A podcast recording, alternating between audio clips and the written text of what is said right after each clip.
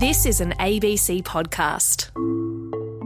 Hello, this is CoronaCast, a daily podcast all about the coronavirus.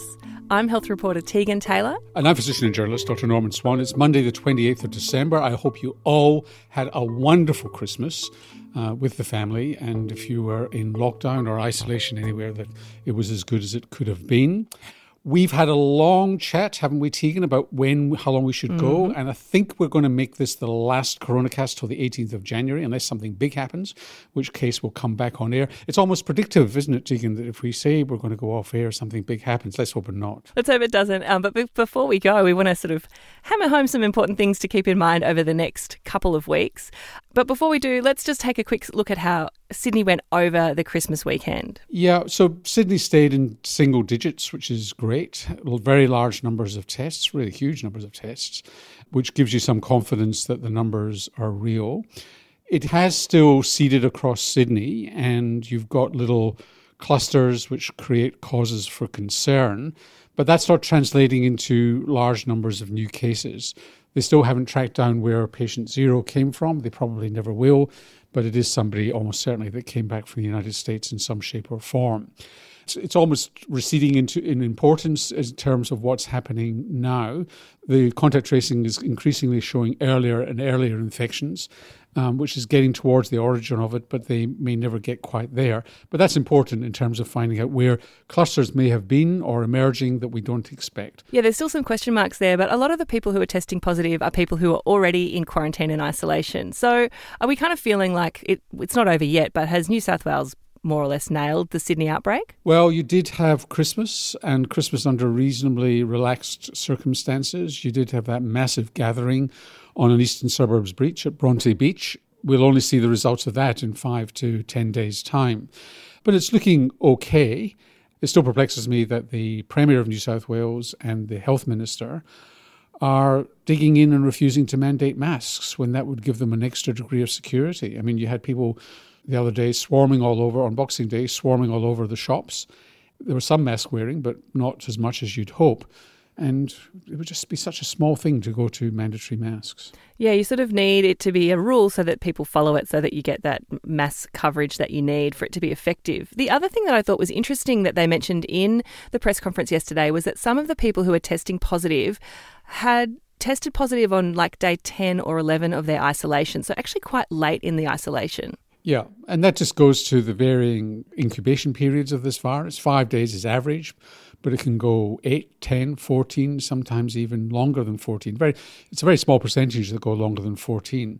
And then, as we've said many times in CoronaCast, your false negative rate right at the beginning of the infection is really quite high. It could be, could be anything up to 80%, but then goes down to a low round about eight days. And what you're seeing here is um, the uh, false negative rate getting down pretty low as the infection proceeds in some people. And it's just prudent to watch to see whether or not people are still negative as they come out of that isolation period.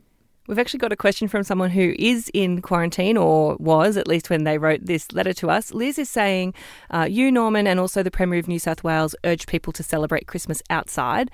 But what about the quarantiners who have no fresh air for 14 days and are relying on Medi Hotel ventilation? Is it safe for them? It depends on the Medi Hotel. The ventilation has been a problem in some of them. And I think in some hotels they've tried to fix up the ventilation so that it is as safe as it can be. But there's no guarantee in this. The problem is that if you're in quarantine and you're taken outside, that creates risk, as, as they showed in Victoria. So unfortunately, you do have to remain confined to the room, tough though that may be. And a question from Philip on quarantine as well. Um, Philip's making the comment that you see politicians talking about non compliant behaviour as being disappointing or surprising, but um, he's sort of going, well, why don't you just put them in jail? Where are the regulations that are there to make people comply with, regu- with regulations? The problem here is coercion does not always work. They found that out in Victoria. We mentioned this before, where they police surrounded a supermarket. They arrested a woman, if you remember rightly. Um, and then they realized that you just alienate the community by too much coercion. You've got to bring the community along with you. That's what's happened in the northern beaches. It's not perfect. Didn't happen in the eastern suburbs of Sydney over the Christmas period. But you really just got to try and bring people with you. And then for really egregious offenders, then you might have to fine them or do something stronger. I mean, yesterday they were talking about a woman who'd escaped quarantine in Western Australia and serious fines awaiting her. But apart from the odd case, you, you just can't be seen to be too heavy handed about this. You've got to bring the community with you. There's so many people in quarantine or isolation or coming forward for testing, like literally tens of thousands of people coming forward for testing. It seems a little unfair to focus on the very few people who aren't doing the right thing when so many people are. That's right. And, and this is the problem of behavioral economics, if you like, which is that if you think the norm is misbehavior, then you will change your behavior towards the norm. We, we like to think that our behavior is typical of other people's, with a few exceptions. And therefore, if all we are doing is broadcasting bad behavior, actually the behavior of the community will drift towards bad behavior. Whereas if you fo- focus on the positive and saying the vast majority of people in New South Wales are doing the right thing, then that becomes the norm and we do it. The same thing goes for just changing the subject from COVID 19 to, say, obesity.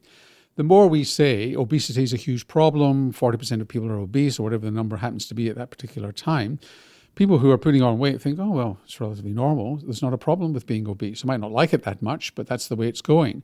Whereas if you actually say the majority of Australians are not obese, and are feeling good and so on and so forth, then you will tend to think that's the norm and drift towards that. So changing your behavior in that sort of form, and that's what and that's how it works here too.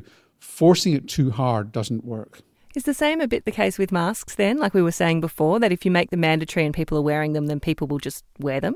Well, there is a, there is a saying promoted by some people in healthcare, which is there is a there is some things that you just do it.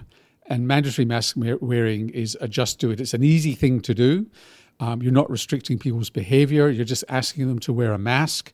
So it's not too onerous, and therefore it's a reasonable thing to ask that it's mandatory to protect others. Well, given that it is our last episode for at least a couple of weeks, unless something big happens, and we will be back if it does, Norman, what sort of mindset should, t- should we be taking into 2021? Well, let's just start with the so-called UK strain. Although people in Britain are really get, jacking up saying it's the UK strain, it's like uh, people saying that the um, coronavirus is the China virus. So they're feeling a bit ner- anxious about that.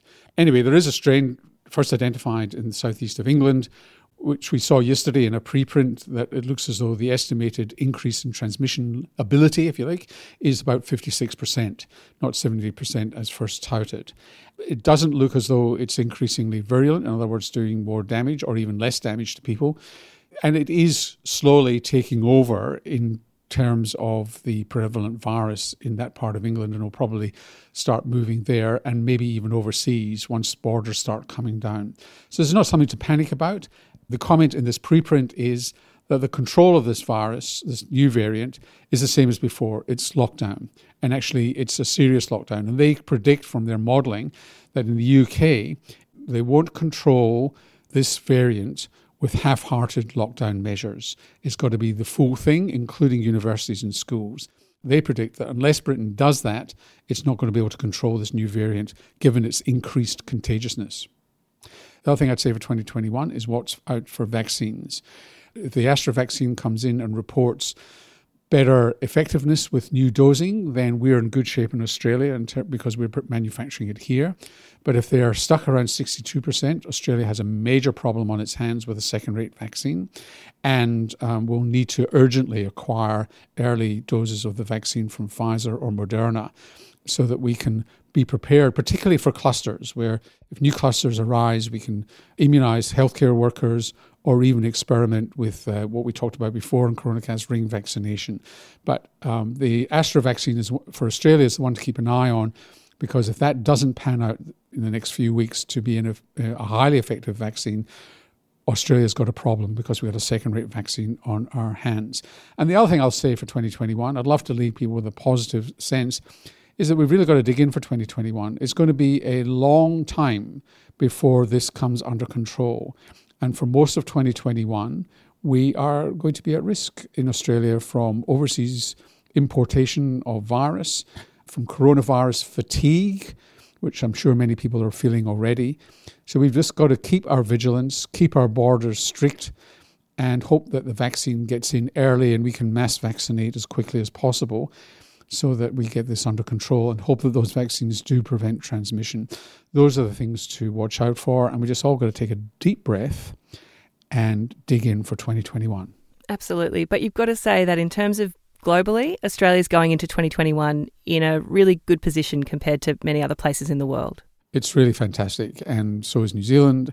And you can see from South Korea how fragile that can be. So we've just got to maintain our vigilance, not rest on our laurels, but we've done well. Well, that's all we've got time for on CoronaCast today and this year. Thank you so much for joining us on this absolute rollercoaster of a year, and we look forward to seeing you on the 18th of January 2021, if not before. And we wish you a very happy new year. See you next time.